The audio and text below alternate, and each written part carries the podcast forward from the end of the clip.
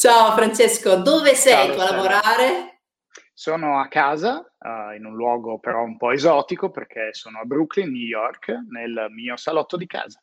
Beh, hai uno sfondo fichissimo, lo sai, sembra assolutamente una taverna e poi quella bottiglia sopra la tua testa toglie ogni singolo dubbio. No, la bottiglia non è neanche una, un elemento d'arredamento, proprio la bevo purtroppo, però aiuta.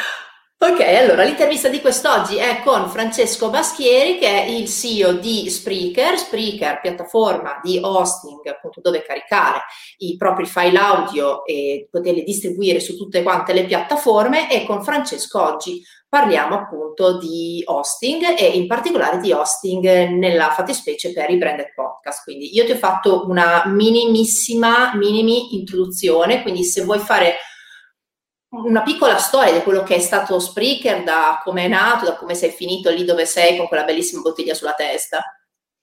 Uh, sì, la faccio molto breve. Io sono uno dei fondatori originali di Spreaker. Siamo partiti con questo progetto in realtà nel 2009, uh, ehm, quindi un sacco di anni fa purtroppo, non faccio neanche i conti.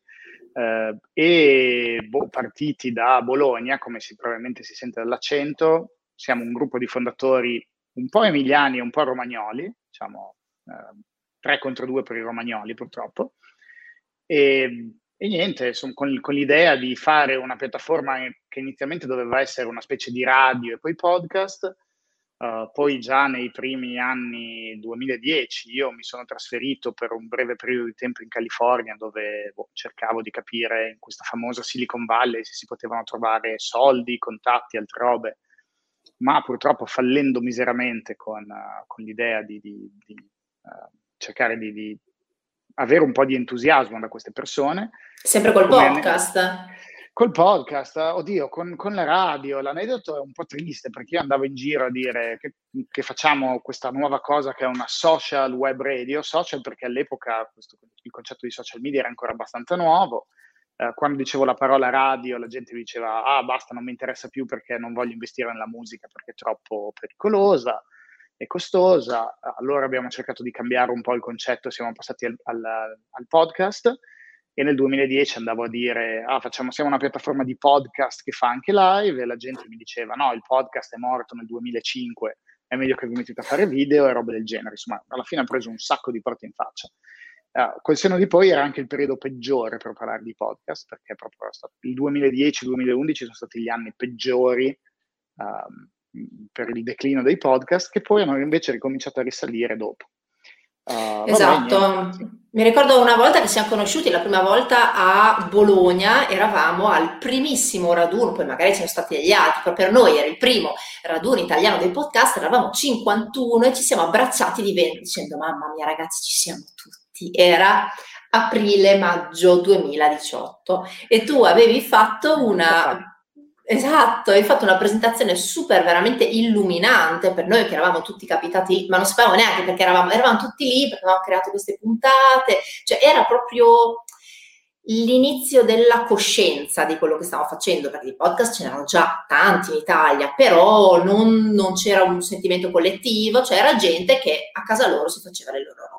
E tu sei arrivato appunto con questa presentazione che io mi ricordo ancora, che fu veramente illuminante. Tu adesso hai un punto interrogativo grosso così, tipo Dio cosa mi tira fuori, dove hai spiegato proprio questo passaggio, cioè pre-2005 e post-2014, quello che è stato, insomma, quando poi c'è stato un momento in cui la tecnologia effettivamente è arrivata di pari passo con l'uscita di alcune serie importanti e l'unione della te la sto veramente riassumendo, ma eri stato veramente bravo al tempo, ammetto, l'unione del, dell'arrivo della tecnologia, che in quel momento era matura, e per, per quello, e alc- l'uscita di alcune serie, eh, aveva fatto sì che la gente si svegliasse una mattina, soprattutto negli Stati Uniti, dove hanno tanti hanno dispositivi Apple, e si fossero trovati eh, questa applicazione dove l'unica cosa dovevano fare, esatto, e poi è successo e... un anno dopo anche in Italia e lì il, il, fattore abilitante è stato Spotify che ha cominciato a mettere i podcast, no? quindi stesso meccanismo, improvvisamente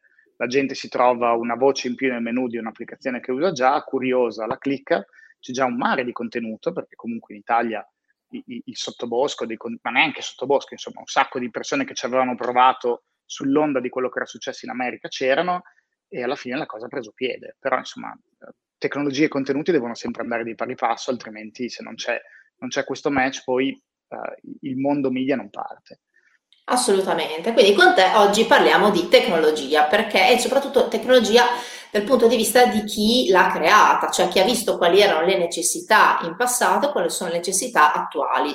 Magari al tempo non si parlava ancora più di tanto di branded podcast perché ovviamente i brand ci vanno sempre un po' così, insomma, a, a, a, tastare l'acqua, come si direbbe negli Stati Uniti, ci vanno un pochino più tranquilli, adesso invece si sono buttati e hanno scoperto anche l'audio come mezzo per raccontarsi. Quindi, eh, fatti i nostri contenuti, fatti i nostri file, dobbiamo caricarli da qualche parte. E qui compare la figura dell'hosting, che è poi effettivamente quello che fa Spreaker. Mi spieghi veramente in breve eh, che cosa fa un hosting di base, cosa dovrebbe fare un hosting? Beh, è una specie di punto centrale in cui si mettono dentro i file audio e da lì comincia la parte di distribuzione e misurazione di, delle statistiche di ascolto. Uh, questo perché tutto il mondo del podcasting si basa su una, una tecnologia che si chiama RSS, che, che, è una tecnologia di cosiddetta purtroppo in inglese syndication, che vuol dire distribuzione. Uh, di fatto, quando chiunque usa un'applicazione per l'ascolto del podcast, il podcast non sta lì sopra. L'applicazione per l'ascolto del podcast è una specie di elenco, come un elenco del telefono, uh, dove ci sono elencati tutti i podcast, ma tutte le volte che premo il pulsante play, il file audio viene preso da un'altra parte e quella parte è quello che si chiama hosting. Quindi l'hosting alla fine è Uh, diciamo la, la, base operativa del podcaster, no? dove uno mette, controlla, gestisce un po' tutto su tutte le piattaforme.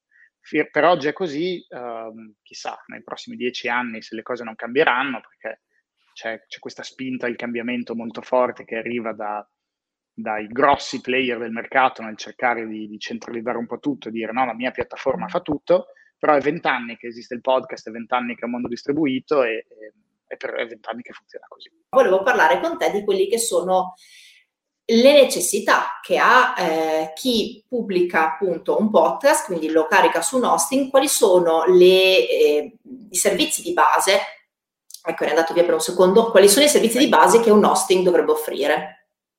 Beh, i servizi di base, proprio quelli semplici, sono um, la disponibilità di questo oggetto che si chiama feed RSS, per non andare proprio nei tecnicismi, eh, è un link, è come un link a una, un file di testo che contiene l'elenco degli episodi. Il nome contiene il nome del podcast, l'elenco degli episodi, la descrizione degli episodi e io posso prendere questo link, darlo in giro sulle varie piattaforme di ascolto e immediatamente il mio podcast è elencato, listato su queste piattaforme di ascolto. Questo è la, la, il servizio base che, che fa un hosting.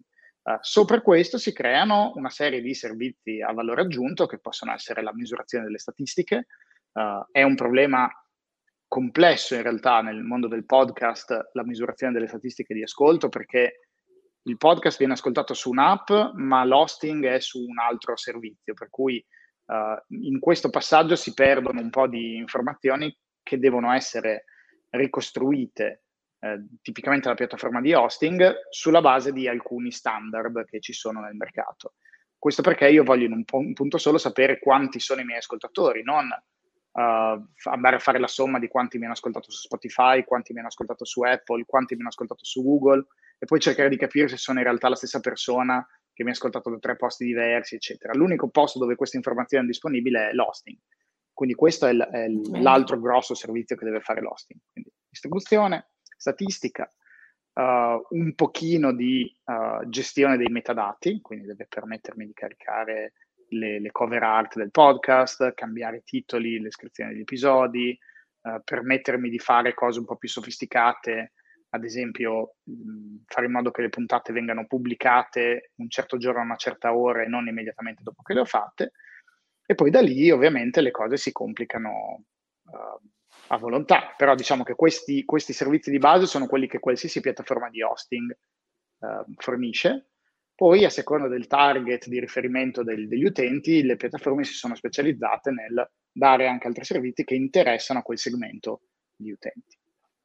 Ok, allora, partendo dal fatto che assolutamente sono questi servizi di base, eh, Qua, andando invece un pochino più nello specifico, eh, quali sono secondo te invece dei servizi che potrebbero fare la differenza per un utente che sceglie, un utente lato producer, non parlo del lato ascoltatore, quindi eh, un, un, brand oppure anche un'agenzia o chiunque pubblica un podcast, scegliere un hosting rispetto a un altro, cioè quali possono essere invece le cose che a parità di distribuzione statistiche fanno la differenza, secondo te? Eh, secondo me un, ci sono diciamo, due grossi mondi uh, che sono importanti per una, un'agenzia, un produttore, anche un brand, no? quando decide di, di, intraprendere il mondo del podcast, di, di, cominciare lì. Una cosa legata al, uh, al workflow, al lavoro, a, a, semplificare o rendere più potente proprio la creazione del, del contenuto, e un altro ambito molto molto importante è la promozione, perché alla fine della fiera io posso avere il contenuto migliore del mondo, ma anche Netflix spende un sacco di soldi per promuovere le cose che, i, i nuovi originali, le cose che ha creato. Quindi se non metto dei soldi lì, probabilmente ho un po' meno di probabilità di successo.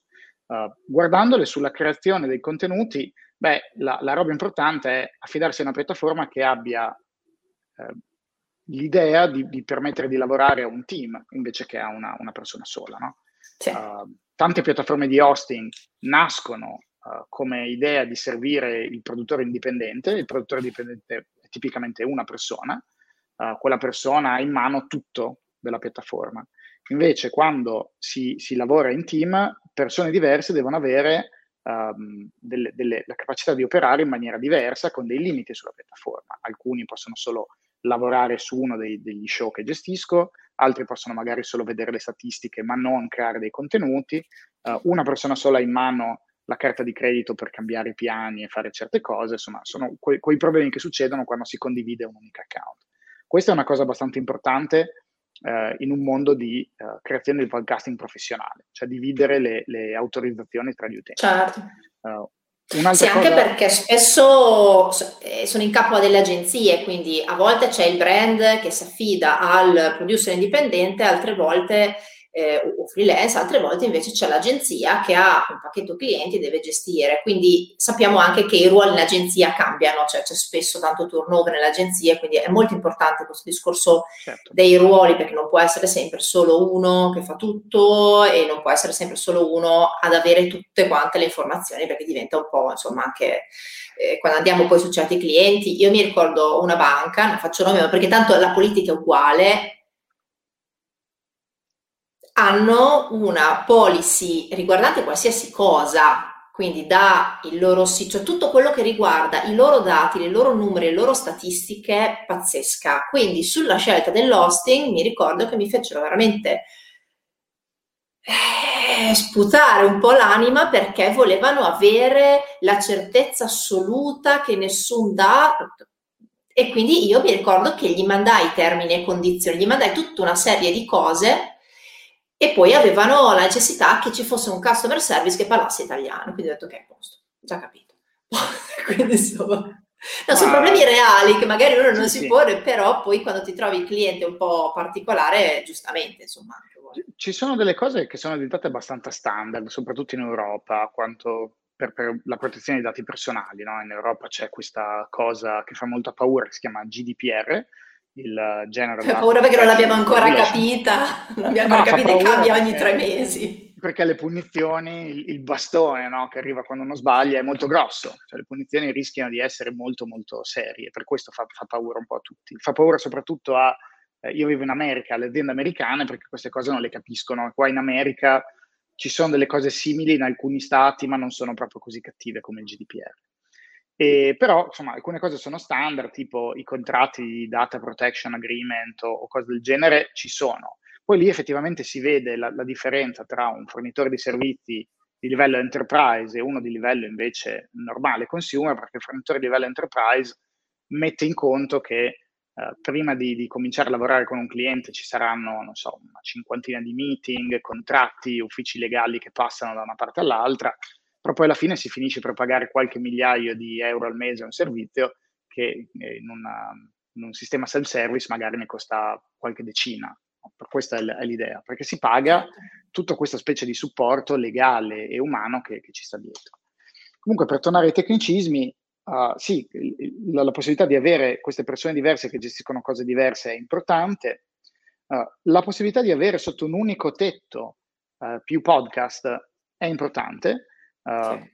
per due motivi, per una questione di, di, di apparire no, del brand, per cui noi abbiamo un cliente, un cliente che è un soft drink molto molto importante, adesso non faccio il nome, però austriaco, e è un energy drink in realtà, e ha tipo un centinaio di podcast ehm, sugli argomenti più disparati. Sono però 100 podcast che vivono sotto un unico account e la cosa in lingue diverse, italiano, tedesco, inglese, cose di questo tipo. La cosa importante è non solo il fatto che tutti questi 100 podcast siano del brand X che vivono in un unico posto e poi sono distribuiti, ma anche che gli analisti del brand X riescono a vedere tutta la audience di tutti questi podcast in un punto solo, uh, cercare di capire se podcast A che ha a che fare con l'automobilismo e podcast B con uh, gli sport estremi, se le loro audience sono disgiunte, cioè sono persone diverse o c'è una sovrapposizione, se posso investire in un po' di autopromozione sul podcast A per portare alcuni degli ascoltatori del podcast A a dire eh, attenzione, c'è anche quest'altra cosa che potrebbe interessarti, perché magari questi l'hanno trovato su Spotify e il podcast automobilismo interessava, ma magari potrebbe interessarvi anche lo sport estremo e, e quindi posso fare un po' di, di, cross promotion, cose di questo tipo. Quindi questo tipo di, di roba è molto importante, appunto se sono un brand e ho deciso di investire in una strategia podcast, per poi Uh, capire le tattiche per aumentare la mia audience e tenerli fidelizzati e, e, e fare crescere un pochino tutto. Queste secondo me sono le, le cose fondamentali. Esatto, cioè questa cosa che hai detto è una cosa, questa seconda cosa, ovvero di avere più show sotto lo stesso account, sotto lo stesso profilo, diciamo, per, per capirci, è una cosa che io ti parlo per esperienza, i brand scoprono col tempo.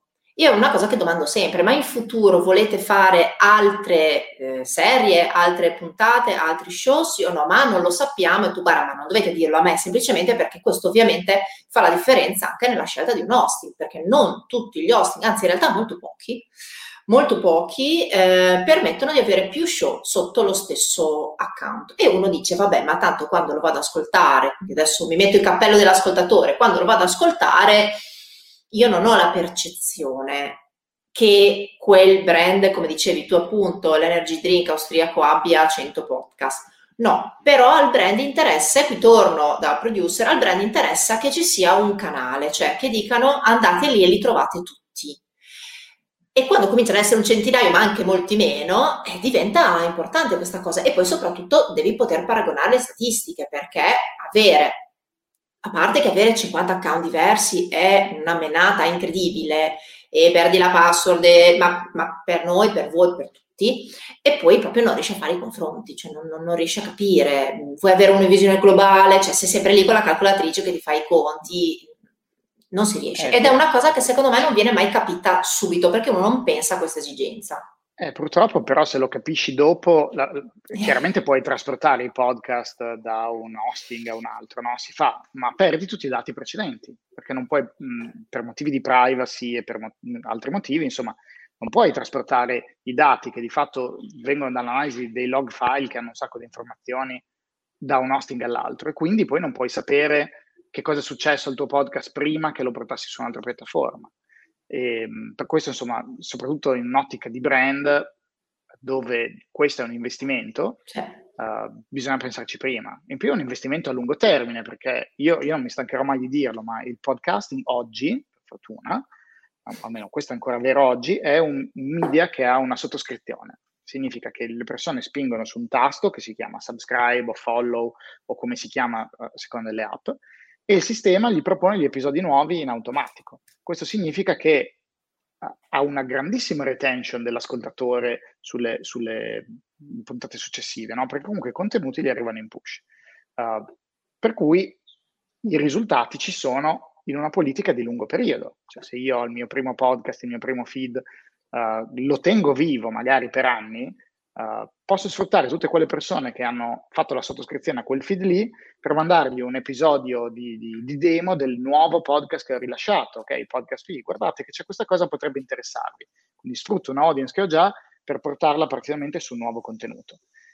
Sì, questa è una tecnica tipicamente americana, cioè io quando sento i podcast di Radiotopia, che quando esce un nuovo podcast tutti gli altri, o anche Wonder, insomma tantissimi, tutti gli altri fanno questa pillolina che mettono magari in fondo eh, dicono guarda la prossima settimana, che poi dice la prossima settimana quando, poi la tolgono nel caso, e uscirà un nuovo podcast sempre nostro che si chiama così, vallo a cercare, quindi è proprio una tecnica, cioè perché loro riescono a vedere tutto questo ecosistema che creano esattamente come un asset, cioè come i contenuti che creiamo per il sito internet, esattamente come i contenuti per il canale video, lo vedono come un asset, quindi in questo senso la possibilità di creare più show sotto lo stesso account e personalmente fa veramente la differenza. Ma sono, sono, dei gruppi media, no? quelli che hai citato, alla fine sono delle aziende che fanno nel piccolo lo stesso business dei, dei broadcaster. Io lavoro oramai, adesso facciamo parte di un'azienda radio e voglio dire, tutte le volte che un nuovo programma esce, che sia podcast o che sia radio, sulle altre stazioni del gruppo c'è una marea di pubblicità del nuovo contenuto.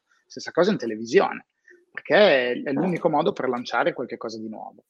Uh, tra l'altro, e qua ci colleghiamo invece al secondo, al secondo grande ombrello, che, per cui secondo me per una, un brand è importante fare un po', uh, t- tenere presente, che ho detto che è la promozione. Uh, Wondery, ad esempio, è un nostro cliente dal, dal, punto di vista della promozione, spende una marea di soldi per promuovere i suoi nuovi show. Bravo, Wondery, continua così. Su, su, show che magari ospitiamo noi, che però sono dello stesso, dello stesso genere, no? Wondery fa un sacco di show true crime che cosa succede? Quando lancio uno show nuovo True Crime, faccio pubblicità su tutti quelli che hanno degli ascoltatori che potrebbero essere interessati al mio contenuto. Quindi, e questo lo può fare solo l'hosting, perché ovviamente solamente l'hosting ha intanto il permesso di poterlo fare, perché dall'altro ci sono dei podcast che dicono va bene, accetto di mettere un roll, quindi una, una piccola pubblicità all'inizio, al centro, alla fine, e voi avete appunto negoziato il permesso con questi eh, certo. podcaster che sono appunto stati su di voi e questo ovviamente, perché una cosa mi chiedo sempre, ah ma ho sentito una pubblicità dentro il podcast, la voglio fare anch'io, come si fa? Tu devi passare ovviamente dall'hosting, perché solo l'hosting può fare il match. Ci tra... sono, sì.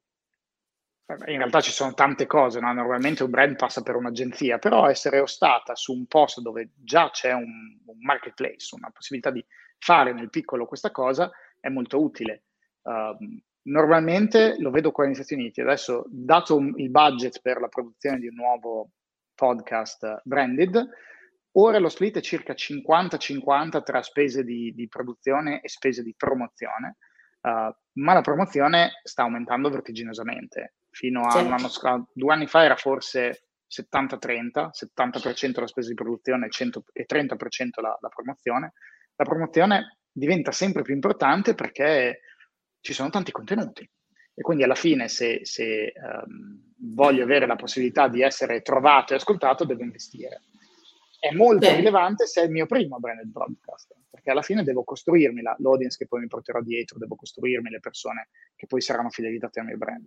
Già dal secondo, come dicevamo prima, il, l'investimento diminuisce perché posso sfruttare gli ascoltatori del mio primo podcast per portarli sul secondo e così via, no? ma all'inizio non bisogna risparmiare sulle, sulle spese di promozione altrimenti poi insomma ci sono grosse delusioni. Questo per dire che insomma la policy di dire boh, faccio un, un, piccolo test per capire se il podcast è la mia cosa, spesso non hai i risultati sperati. Cioè, se il piccolo test è una miniserie di quattro episodi, mh, mm, cioè, già dopo il quarto episodio cominci a vedere le, le persone che aumentano, esatto. no? te le porti dietro dal primo, dal secondo, dal terzo, dal quarto, poi smetti. Io ho proprio notato lì, cioè avendone fatti un pochino e avendo fortunatamente avuto la possibilità, perché non sempre c'è, di vedere le statistiche l'andamento di tutti questi, perché non, non sempre il brand mi affida a questo, perché magari lo gestiscono internamente loro, mi rendo proprio conto che a partire dalla quarta puntata, facendo mediamente un rilascio settimanale, quindi dopo circa un mesetto, comincio a vedere che un, gli ascolti sono un po' più costanti, un po' più distribuiti sulla settimana, perché inizialmente c'è il boom, e quello ci sarà sempre, il boom sul giorno di uscita, quello c'è sempre, e poi una decrescita tipo verticalissima sugli altri giorni, le prime settimane. Quando inizi a crearti lo zoccolo duro ti rendi effettivamente conto che la, il diagramma della statistica cambia perché inizi a avere effettivamente un numero di persone che ti seguono, magari non tutte più lo stesso giorno di uscita, se lo accomodano in base alle loro necessità, insomma, lo stile di vita, ma vedi, e, e lì riesci a capire che puoi anche un attimo, se vuoi, alleggerire, ma se avevi spinto sulla pubblicità prima, perché altrimenti è, è veramente ad oggi io ho visto la differenza tra il 2018 e oggi, quindi in tre anni, tre anni e qualcosa, è abissale. Cioè, prima veramente facevi un podcast ed eri l'unico sul tuo argomento, l'unico sul tuo contenuto. Adesso c'è una bella lotta che va su tanti fronti, la qualità, eh, la, il tipo di messaggio veicolato e appunto anche il peso del marketing, perché Assolutamente. Il vantaggio è che però ci sono molte più persone che ascoltano, quindi se riesci ad, avere, ad essere bravo in queste tre cose, poi il premio è, è decisamente più grande rispetto al 2018. Uh, eh, sicuramente qui in America, ma anche in Italia vedo che le, le cose stanno crescendo molto molto velocemente. Sì, eh, io vorrei parlare con te del discorso complicatissimo e spinosissimo della rilevazione dell'ascolto, perché ovviamente a parte che l'ascolto rimane, questo lo dirò finché morirò, una, preso così come numero una grandissima vanity metric, cioè 5 ascoltatori, 100 ascoltatori, preso così come numero puro non mi dà tanto, va sempre paragonato sotto tanti parametri, però cioè, come avviene la misurazione dell'ascolto? Io ho caricato una puntata su eh, l'hosting. Come avviene la misurazione dell'ascolto? Ovvero la persona, mm, ascoltatore X, clicca e ascolta un secondo, poi se ne va, ascolta un minuto, se ne va. C'è differenza tra quell'ascolto di un secondo e quell'ascolto di un minuto, ho preso due numeri a caso, eh? Sì, assolutamente. Poi ci dovrebbe essere differenza tra la stessa persona che mi ascolta un podcast, un podcast due volte o, o, che l'ascolta a pezzi. Se ascolto un minuto oggi, un minuto domani, sono sempre la stessa persona, è sempre un ascolto, sono due, insomma, ci sono tante cose. Eh, la complessità aggiuntiva è che noi non sappiamo chi è quella persona per uh, tutti i motivi di, tra la privacy e tra il fatto che comunque l'applicazione che la persona usa per ascoltare, su cui magari è registrata con un profilo, non è la nostra, perché si chiama Spotify, si chiama Apple Podcast e magari non sono registrati pure lì, tutto quello che sappiamo sono fondamentalmente un po' di numeri. Sappiamo un numero identificativo che è l'indirizzo IP della persona, che corrisponde grosso modo se, se il download avviene a casa, alla casa, ma se il download avviene sul telefono mentre sono in movimento, a niente, perché quell'indirizzo IP cambia a seconda della cella a cui mi attacco. Uh, sappiamo l'applicazione che la persona ha usato per ascoltare, se Apple, se Spotify, che versione, che telefono ha quella persona. Sappiamo l'ora, uh, il momento dell'ascolto, quanti dati sono stati scaricati e basta, poco altro. E da lì, con un po' di, di uh, algoritmi alla fine, dobbiamo cercare di tirare fuori un numero che abbia significato. Uh, c'è uno standard, c'è una, un'agenzia in tutto il mondo in realtà che si chiama Internet Advertising Bureau, che è nata per, per gestire il mondo della pubblicità, che sulla misurazione degli ascolti ci, ci, fa i soldi, insomma, uh, che ha deciso delle, delle regole uh, per, misura, per fare in modo che piattaforme di hosting diverse misurino più o meno uguali. Dico più o meno perché comunque anche applicando le regole, um, tutte le regole, ci sono delle cose discrezionali che cambiano per tra il certo. 5 e il 10% i numeri tra una piattaforma di hosting e l'altra, a seconda di quanto si è stretti nel, nel definire certi parametri. E um, noi ad esempio su Spreaker siamo compliant adesso, alla, abbiamo appena fatto la certificazione, la versione 2.1, uh, comunque il grande salto c'è stato tra la versione 1.0 e la 2.0 dove tante Me lo ricordo! I loro, I loro ascolti diminuire del 40%. È stata una settimana molto grigia per eh, me per quello che dico che fine, alla fine l'ascolto come numero puro fino a se stesso è un po' una vanity match, cioè un po' il mi piace su Facebook, cioè se poi non c'è un ritorno, cioè è un insieme di cose, però mi ricordo che quel giorno... Se, se il numero puro eh, eh, dipende da come lo conti, no? Perché di fatto ne, non hai perso nessuno, nessun ascoltatore tra il giorno prima e il giorno dopo, avevi sempre quelli, esatto. però noi ti diciamo che sono un numero diverso. Uh, allora mi ricordo che la mattina vado sul gruppo, c'era il gruppo podcast community su, su Facebook vado, 100.000 notifiche, oddio, cosa è successo? Ragazzi, Uh, screenshot della settimana prima, screenshot la settimana dopo, ragazzi, il mio podcast fa malissimo, ragazzi non mi ascolta più nessuno, ragazzi ma cosa è successo? È uscito un nuovo podcast sullo stesso argomento e poi abbiamo capito. E c'erano i fortunelli a cui magari si è aggiornato un, un pelino dopo, perché ovviamente non è che è andata così. E io ero tra i fortunelli ho detto, no ragazzi, è andata benissimo, non ho perso nessuno, e poi in realtà la settimana dopo, ragazzi, anch'io. Lo ricordo, è stato un momento difficilissimo.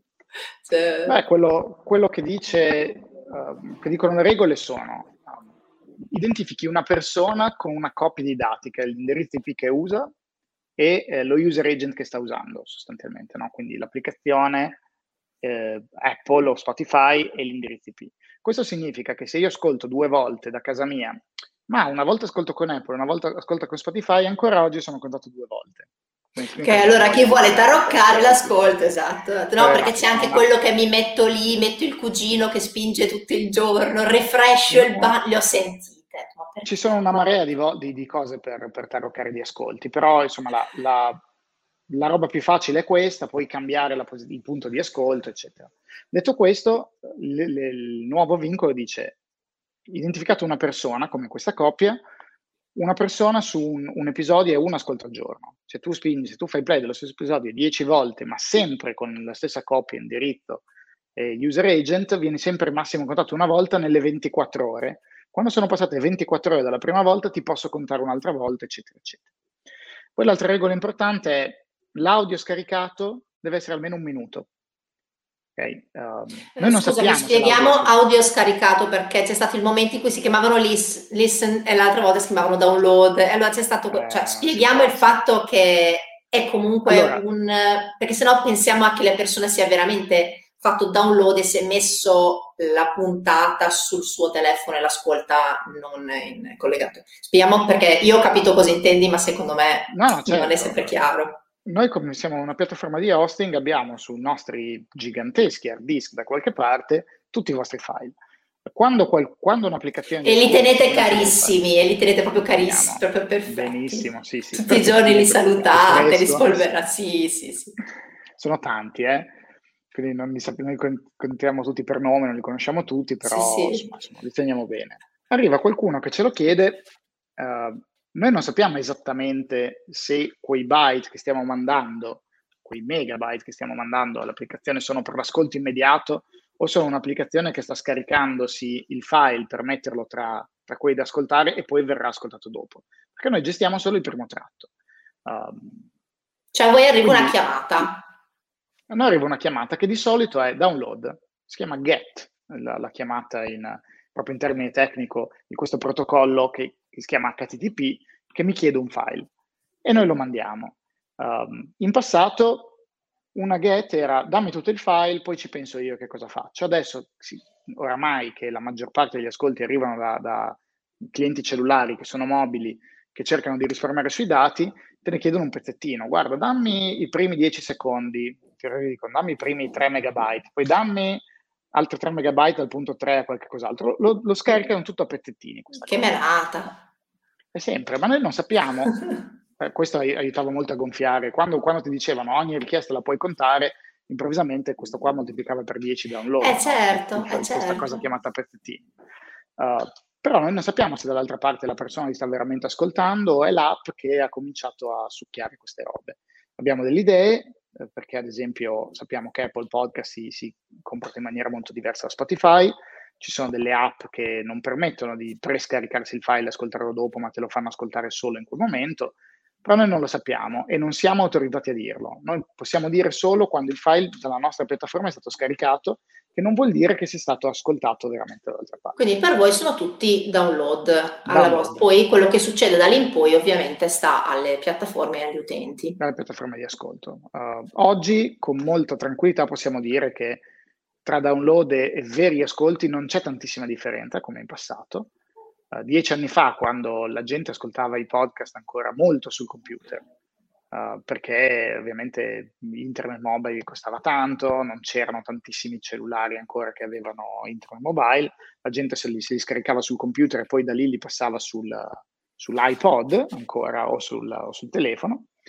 I computer sono molto aggressivi, tanto sono collegati al wifi, sono sempre a casa, non, a loro la banda non costa niente, Quindi quando la gente usava iTunes sul computer, il 90% delle cose che, che succedevano erano prescaricamenti che non sapevamo se poi sarebbero mai stati ascoltati.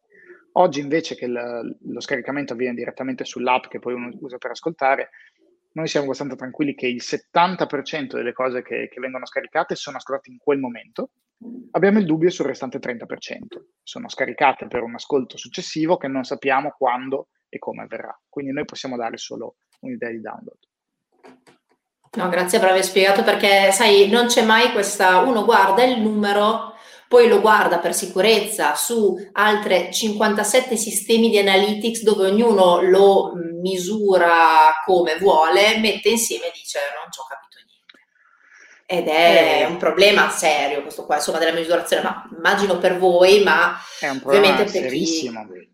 Perché cioè... è un bersaglio mobile, cioè ci sono delle truffe. Noi, noi oramai siamo un'azienda che eh, vive vende, facendo un marketplace place pubblicitario principalmente. Uh-huh. E ci sono tanti soldi in ballo e quindi ci sono anche tantissime truffe. Quindi noi abbiamo un team dedicato di persone che eh, ogni giorno sta lì a, a, cercare di perfezionare gli algoritmi in cui identifichiamo le truffe. Eh, ci sono delle, delle, delle, cose che identifichiamo come download invalidi, impression invalide, robe di, di questo genere. Perché sennò poi rischi... Bot, robe varie, esatto. Tipi. Per cui uh, sicuramente c'è anche molta analisi sul numero di download e può cambiare. Uh, facciamo analisi ancora più sofisticate sulle impression pubblicitarie invece, che non, non, è detto che seguano lo stesso, su cui teniamo segreti ovviamente tutti i parametri che, che utilizziamo, perché ovviamente non vogliamo pagare delle persone che hanno usato dei bot per uh, fare finta che, che, fossero degli ascolti di podcast. No? Sui esatto. download in sé seguiamo quello che dice eh, lo standard attuale, uh, lo standard permette di avere comunque dei filtri aggiuntivi uh, per, per, scartare dei numeri, questo è aperto, no? se, se, lo standard certo. dice devi andare qua e non oltre, però in basso, togliere degli ascolti ci puoi andare, che è quello che, che ogni hosting fa. E noi cerchiamo di togliere tutti quelli che per noi sono sospetti, che vengono da data center, da applicazioni non definite, che hanno dei pattern strani. Per cui, insomma, sì, è vero che una persona può ascoltare massimo una cosa al giorno, una roba del genere, ma se la stessa persona mi ascolta in un giorno tipo 100 episodi diversi tutti i giorni, andrebbe bene per l'AIEB, ma per noi non va molto bene perché probabilmente non ce li ha il tempo materiale questa persona di ascoltarsi questi 100 podcast tutti i giorni, roba del genere. Quindi abbiamo dei filtri aggiuntivi. Assolutamente, grazie per aver chiarito questo perché io li, li, stimo veramente tanto, anche perché io a livello di codice sto praticamente a zero, li stimo veramente tanto, quelli dicono no, perché io hosto su un sito, faccio tutto da solo, sì, però c'è una serie, per carità, l'ottenimento del feed RSS, ok, però c'è tutta una serie appunto di eh, feature, di caratteristiche, di servizi aggiuntivi necessari, come appunto quelli che hai descritto fino adesso, che eh, tutto il bene del mondo non so può fare. Nessuno, nessuna agenzia pubblicitaria, nessuno sponsor oggi che stanno anche se uno tratta direttamente e gli sponsor stanno diventando sofisticati, si fiderebbe di qualcuno che hosta da solo, se non altro perché non ha la certificazione sul sito dell'IEB che quei numeri hanno, hanno avuto una revisione e sono stati controllati da qualcuno per cui tutto bene o stare da soli se uno semplicemente vuole partire. Tra l'altro credo sia una cosa costosissima perché alla fine la banda si paga, uh, noi la paghiamo molto molto molto poco perché abbiamo diverse decine di migliaia di podcast che stiamo, quindi abbiamo degli sconti. Sempre uh, le nostre puntate grossi. che voi tenete carine, che massaggiate tutti esatto. i giorni come il COB. E proprio, che deliveriamo, esatto. ma se una persona va da sola a a hostare su Amazon Web Services, beh, secondo me spende di più che non a pagare un hosting, perché insomma le tariffe della, della banda quando comincia ad avere un po' di ascoltatori non sono proprio così economiche. Quello, cioè, il discorso è sempre in prospettiva, perché ti, finché ti fai le tue 3, 4, 5 puntate e hai il tuo pubblico limitato, va tutto bene. Quando cominci a dire voglio più show sullo stesso profilo, oppure voglio appunto mi esplode il podcast perché sono bravissimo e i miei ascoltatori ne vogliono, lì le cose dopo cambiano e giustamente poi spostarsi vuol dire perdere tutto il lavoro fatto prima, cioè è una storia, eh, perché l'altra cosa mi dicono ma sì, scegli un hosting, poi al massimo spostiamo, io dico no, perché poi è un casino, perché poi dopo se la prendono con me che mi dicono eh ma i dati prima, i dati prima eh. E un'altra cosa di cui ti volevo parlare è che secondo me un, un, fattore importante, a parte il fattore linguistico, che su quello non si scappa, perché se metà del mondo può ascoltare i podcast in inglese, Gli italiani quando possono scelgono in italiano e di solito i podcast italiani vengono ascoltati dagli italiani, qualche sparuto che vuol provare a imparare, per carità, c'è sempre. Il fattore linguistico secondo me si associa anche alla community che si è creata attorno a Spreaker in particolare, perché secondo me una grossa differenza che ha Spreaker rispetto ad alcuni altri hosting non tutti per carità, è che avendo una home page e facendo curation del contenuto, che è una cosa che in Italia secondo me non è ancora stata ben capita, cioè qual- qualcuno si sta mettendo a fare curation dei contenuti, poi dopo spieghiamo che cos'è, ma non è ancora stata capita. E il fatto che abbiate una home page dove le persone vanno e possono trovare intanto un po' di spunti, e poi i preferiti del mese, i preferiti della redazione, ha creato uno zoccolo duro di persone che vanno lì e dicono non so cosa ascoltare, vado lì e mi faccio consigliare. Ed è una grande base di partenza perché i primi ascolti, questo su tutti i podcast che ho fatto, i primi ascolti che mi sono arrivati, a parte le piattaforme solite conosciute, ma c'era uno zoccolo duro di ascoltatori che venivano da Spreaker e rimanevano su Spreaker. Proprio perché avete questa home page che, voglio dire, non è l'invenzione incredibile del secolo, però avete creato una community attorno proprio a questo lavoro anche di curation che fate. Mi spieghi un po' il discorso della curation? È una cosa un po' buffa perché è una, una roba che abbiamo lasciato un po' lì da, da, qualche anno, ma in Italia ha continuato a, a funzionare e a portarci un, un, sacco di vantaggio. Però ti, ti faccio un esempio. Io sono tornato, come sai, la settimana scorsa dalle ferie eh, mi sono fatto una, in realtà una settimana di ferie e la settimana prima era una conferenza. La conferenza era a Nashville, in Tennessee. Io e mia moglie abbiamo deciso di andarci in macchina per poi farci un bel giro in macchina sul sud degli Stati Uniti e tornare qua. Abbiamo un po' esagerato, abbiamo fatto circa 5.000 km in un paio di settimane quindi abbiamo passato più tempo in macchina. No, però Tennessee è bellissimo perché io venivo dal Texas e andavo in Tennessee, allora già il Texas è tutto piatto, però a me piaceva, ero andata per andare in Texas così. Passo l'Arkansas, mm, non è proprio che sia bellissimo, emozionante, arrivo in Tennessee e vedo i boschi, le colline, che bello che è Tennessee. Quindi ho questo ricordo del tempo. Poi non so dove avete fatto tutti questi chilometri. Ma li abbiamo fatti molto più a est dove sei stata tu. Um, li abbiamo fatti Pennsylvania, West Virginia, Kentucky, Tennessee, North Carolina, South Carolina, di nuovo North Carolina e tornare su. Quindi sì, c'erano molte montagne però. Comunque il punto è che con tante ore in macchina, soprattutto l'ultima tirata da, da North Carolina a New York, sono stati compreso un po' di file, 11 ore e mezza in macchina. Per passarmi il tempo ascolto i podcast. Io e mia moglie siamo italiani, anche se siamo, viviamo in America, uh, preferiamo ascoltare i podcast in italiano perché, ahimè, Uh, io mi distrago, non riesco a sentire per 11 ore un podcast in inglese se non ci sto lì con la testa, intanto sto guidando, magari passando i camion. Anche perché ci sono tutti eh, gli accenti, cioè io li voglio gli stranieri che ascoltano i podcast italiani, noi abbiamo veramente un quantitativo esatto, di accenti sì. clamoroso in Italia, in America un po' meno, però cioè, non è semplicissimo sono, ascoltare un podcast a caso in inglese. E se poi perdi qualcosa, ovviamente sono lì che guidano no? la possibilità di tornare indietro velocemente. Quindi dico, vabbè, ascolto il podcast in italiano Apro Apple Podcast, mh, mm, eh, confesso, nel senso qui negli Stati Uniti io per ascoltare i podcast inglesi di solito uso Apple e non la nostra app, per tutta una, una varietà di motivi, e però non trovavo niente. Beh, ma non che si può lavorare eh, sempre poi, eh, cioè anche, cioè anche no, guardare anche qualcos'altro. No, questo non era lavoro, io cercavo di, di, di, di svagarmi, no? quindi cercavo qualcosa, oramai mi patacco contro i camion perché lo dicevo a mia moglie che si chiama Valentina, boh, cerca questo, insomma, devi sapere il nome, devi sapere che cosa stai cercando, non trovi nulla, non sono utente Spotify, non penso che sia molto diversa però la, la esperienza di uso su Spotify, ho aperto Spreaker e, e, l'ho messo su Italia perché continuava a propormi le cose in inglese perché vedeva che ero in America, poi l'ho messo su Italia mi si apre il mondo delle cose curate da dei colleghi, tra cui Jonathan Venti che tutte le settimane mm-hmm. sceglie delle cose che vale la pena ascoltare e me le mette in delle liste. E lì ci siamo passati 11 ore, abbiamo trovato delle cose che valeva la pena ascoltare. E il problema è sì, so esattamente che cosa mi interessa come argomento, lo cerco, parto con un podcast e poi questa roba non si può ascoltare perché è registrata in casa, male, in maniera amatoriale da, da qualcuno. Eh, niente di male, no? se mi interessa l'argomento lo ascolto, ma siccome sto cercando intrattenimento per 11 ore in macchina, a me di ascoltare una roba che si sente male sì. non, non, mi va molto bene. No? Quindi abbiamo trovato delle cose interessanti. E la, la parte curatoriale fa questo, insomma, fa sì che se qualcuno investe in qualità del contenuto, poi questa cosa emerga. Non è detto che, che emerga in una piattaforma eh, totalmente libera, no? Lo YouTube dei primi anni, per dire, in certo. cui c'era, c'era, tutto messo assieme.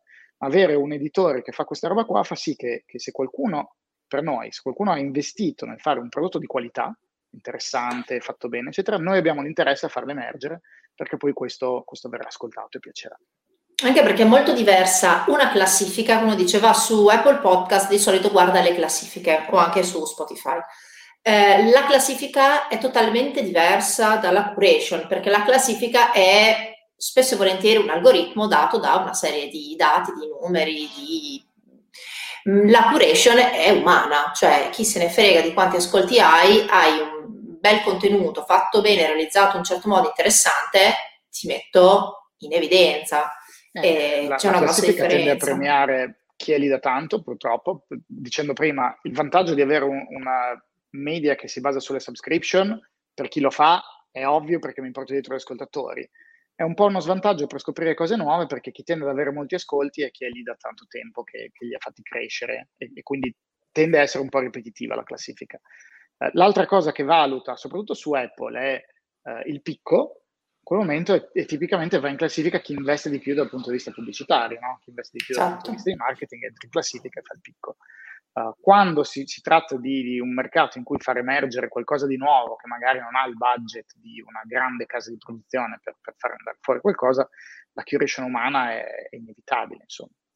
Uh, non è l'unico sistema, però insomma noi ci freggiamo del fatto che abbiamo del, delle persone che ascoltano, trovano le cose di qualità e le mettono in evidenza.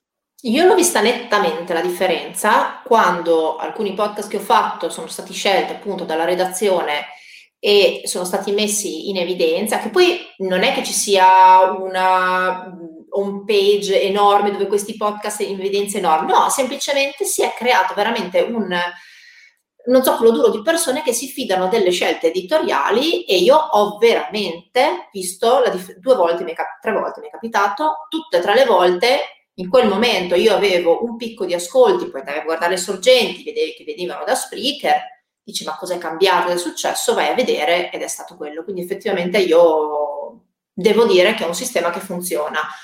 Mm, è un sistema che vedo implementare da pochissimi, ma veramente pochissimi. Mi dispiace perché secondo me la curation ad oggi, col quantitativo di contenuti che escono, è una faticaccia mortale, mortale però paga assolutamente. È una cosa che in Italia, in Italia ancora stiamo capendo. Ci sono delle belle newsletter adesso che, che consigliano e fanno un lavoro veramente di, di aggiornamento, di curation, ma c'era tempo fa un sito che faceva quasi solo curation, spero che Fabio continui a farlo eh, ma per il resto negli Stati Uniti c'è, credo, molto di più il, il concetto di curation. Beh, lo fa anche lo stesso Apple, no? Sul, il, il, loro sito negli Stati Uniti è molto curato, in Italia non hanno un editor che si, si occupa di questa cosa e quindi non, non, lo possono fare.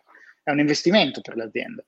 Uh, noi lo facciamo in maniera un po' bias, se vogliamo, perché bias è polarizzata in italiano, scusami gli anglicismi, perché lo facciamo sui podcast che sono stati su Spreaker, perché quelli abbiamo, no? Eh quelli vogliamo mettere in evidenza. Uh, per cui, sì, insomma, tendiamo per forza di cose a favorire le persone che ostano lì. Però sì, sono d'accordo con te, qualsiasi cosa che faccia emergere i lavori di qualità aiuta tanto l'ecosistema perché evita che i, i producer bravi poi eh, siano frustrati. Se una persona è brava, ha delle cose da dire e soprattutto le, le dice bene, deve avere la possibilità di essere messa in evidenza per poi giocarsela. Uh, oggi il sistema non è molto così, non premia tantissimo ancora questa cosa. No, beh, le classifiche appunto come dicevamo vanno spesso nel senso opposto, cioè magari sono anche contenuti molto estremi come argomenti, ma perché ricevono veramente tante recensioni positive e negative, ma proprio perché spaccano moltissimo il pubblico e quelli hanno comunque un turnover di persone che arrivano anche solo per insultare e ne ho in mente tantissimi purtroppo in Italia che fanno contenuti radiofonici poi spostati sul podcast un po' eh, estremi, ma la scelta è, è dichiaratamente quella. E quelli ovviamente creano un giro di lovers e haters che fa sì che comunque le classifiche tendano a buttare l'occhio su quel tipo di contenuti, ma perché la classifica è fatta appunto su degli algoritmi, dei numeri, delle, delle equazioni matematiche, quindi è un po' storpiata in quel senso la classifica, perché se uno dice, ah ok, voglio andare in classifica, guardo quello che c'è in classifica, si mette a fare quel tipo di cose lì, ma non è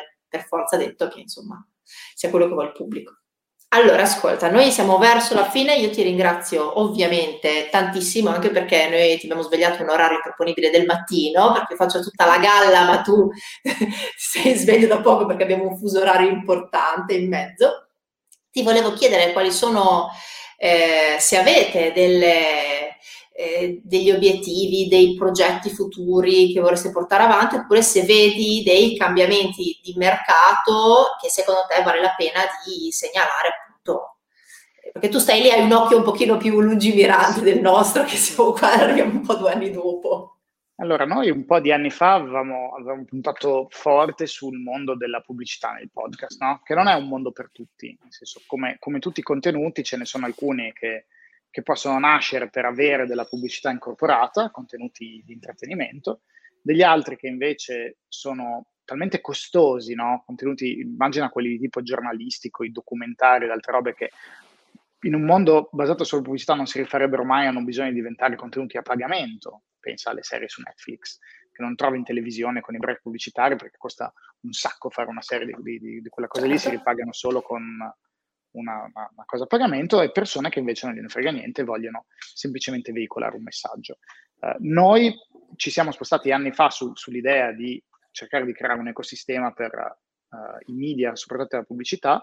Con gli Stati Uniti era ancora un po' presto perché la pubblicità che inseriamo noi è quella eh, cosiddetta programmatica, cioè disintermediando uh, la, la parte di, di, produzione da quella di acquisto. Normalmente c'è una, una parte in mezzo che, che la fa una, una, forza vendita che, che vende per conto di, una, di, uno show. Ecco, nel modello programmatico sono, è un modello basato su aste in tempo reale, un po' come avviene la pubblicità su Facebook.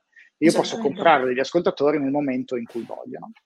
E adesso è un mondo che sta esplodendo, è letteralmente due anni che questo mondo sta esplodendo qua negli Stati Uniti e la nostra idea è che la stessa cosa si replicherà anche in Italia. Quindi a quei podcaster che invece vogliono, pensano di, di creare una, una, media company che si, si, baserà sulla pubblicità, ecco, noi vorremmo lavorare con loro, stiamo per, per aprire una, un nuovo progetto in Italia che riprende una cosa che abbiamo fatto qua negli Stati Uniti già ormai quattro anni fa, eh, che, che, prende i podcaster migliori, li, li mette in questa rete che si chiama Prime, uh, gli offre chiaramente tutto l'hosting e tutto quanto in maniera certo. gratuita certo. sulla base di un accordo di, di, di sharing di, di quelli che sono i ricavi sulla base pubblicitaria perché vediamo tanto interesse.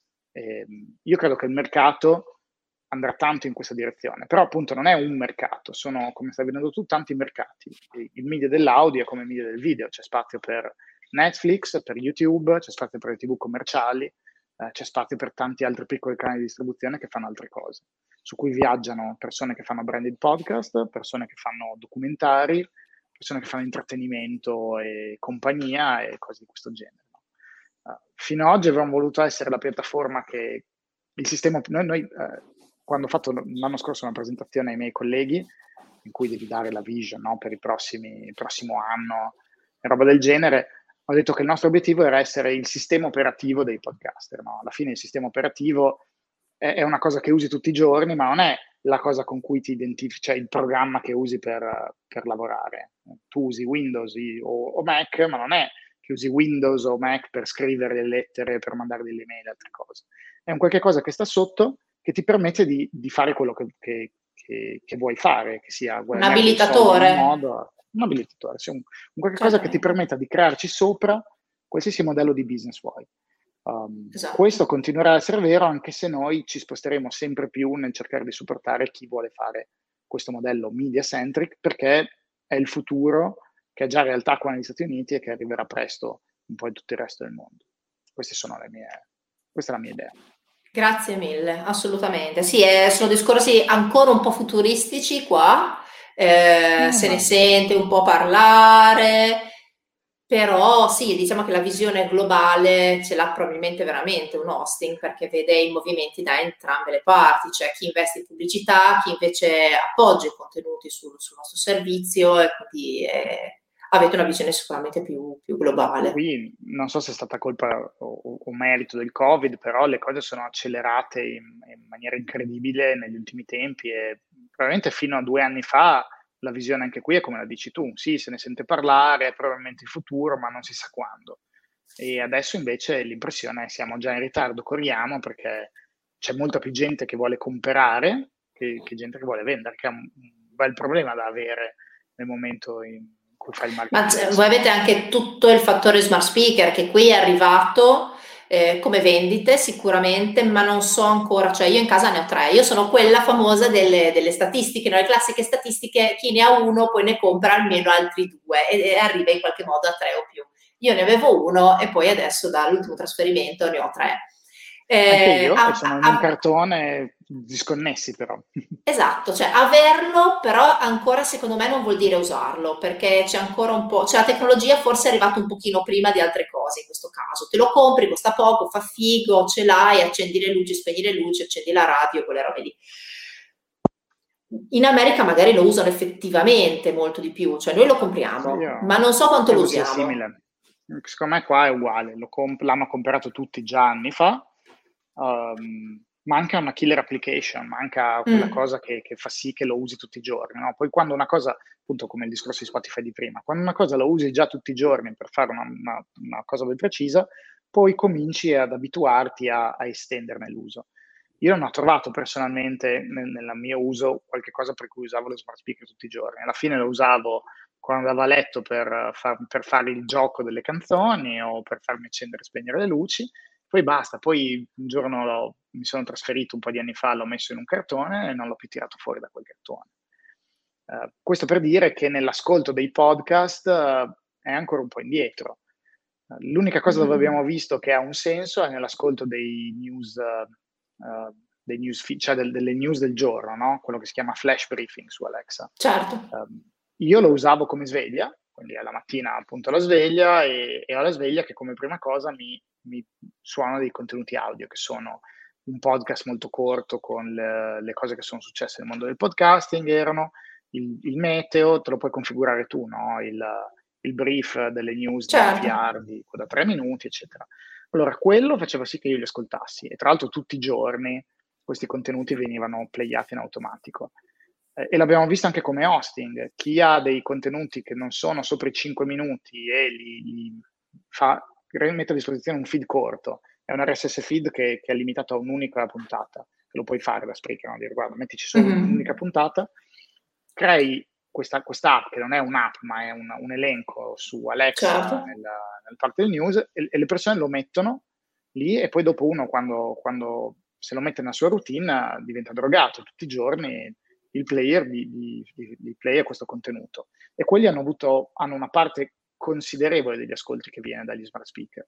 Sulle altre persone sono abbastanza irrilevanti invece. Sai che è vero il futuro è l'oroscopo di questa cosa qua? Perché tu ti fai 10, so quali sono i segni, 12, 12 feed, ogni volta tu carichi la... c'hai il mago che il giorno prima legge tutti gli oroscopi della previsione del giorno dopo e. Io, io ci vedo l'oroscopo. Tutti, tutti i 12 segni perché alla fine tutti quelli che conosco io non vogliono mai ascoltare solo il, su, il proprio oroscopo, ma anche quello del partner, della mamma, di altre cose, quindi... Dai, bah, ma sì, però a me scoccia, io sono tra i primi, però chi è tra gli ultimi è una rottura, perché senti tutta la fortuna degli altri, arrivi a te e dici ma questa settimana sei meno, no. Lascia stare. Va bene. Comunque sì, c'è tanto, c'è tanto da fare, ci sono tante opportunità e che chi avrà la fortuna e la capacità di coglierle può fare veramente bene, perché è un mondo tutto da inventare, quello dell'audio il futuro degli smart speaker è l'automobile, nel senso che sì. è abbastanza ovvio che, che, le nuove auto connesse non avranno bisogno di pigiare i pulsanti, ma avranno Alexa che, che guiderà l'ascolto di quelle cose lì. Quindi trovare un sistema per integrare i contenuti audio con l'ascolto in automobile è un po' il futuro. Ma infatti tutti gli anni quando seguo, cos'è, a marzo, fine marzo, Infinite Dial Research, quello di Edison Research e Triton, tutti dicono cioè, rimane il settore in-car entertainment che è lì, è lì, è lì, buttateci l'occhio tutti gli anni alla fine quando loro fanno i 5 minuti chiacchierata libera, sì ma l'in-car entertainment quest'anno come siamo messi? E secondo me è lì. E lì bisognerà ripensare i contenuti perché spesso ci saranno intanto contenuti fru- da fruire in famiglia o in compagnia com'era la cassetta del becco giallo una volta, io avevi racconti il becco come giallo. Come la radio adesso di compagnia, no? Che... Esatto. E poi da, da capire i contenuti per bambini e i contenuti per adulti, insomma, perché dopo lì il bambino, quando il genitore se ne va, chiede le peggio cose, quindi... E poi sei immediato da un'interfaccia che è quella di Amazon, quindi loro sono messi molto bene lì, perché cioè, alla fine saranno loro il gatekeeper che decidono chi è più facile, chi è più visibile, chi è meno visibile, chi è promosso, non promosso. Certo. È un'interfaccia che divisiva avrà molto poco, quindi anche lì chissà come funzionerà.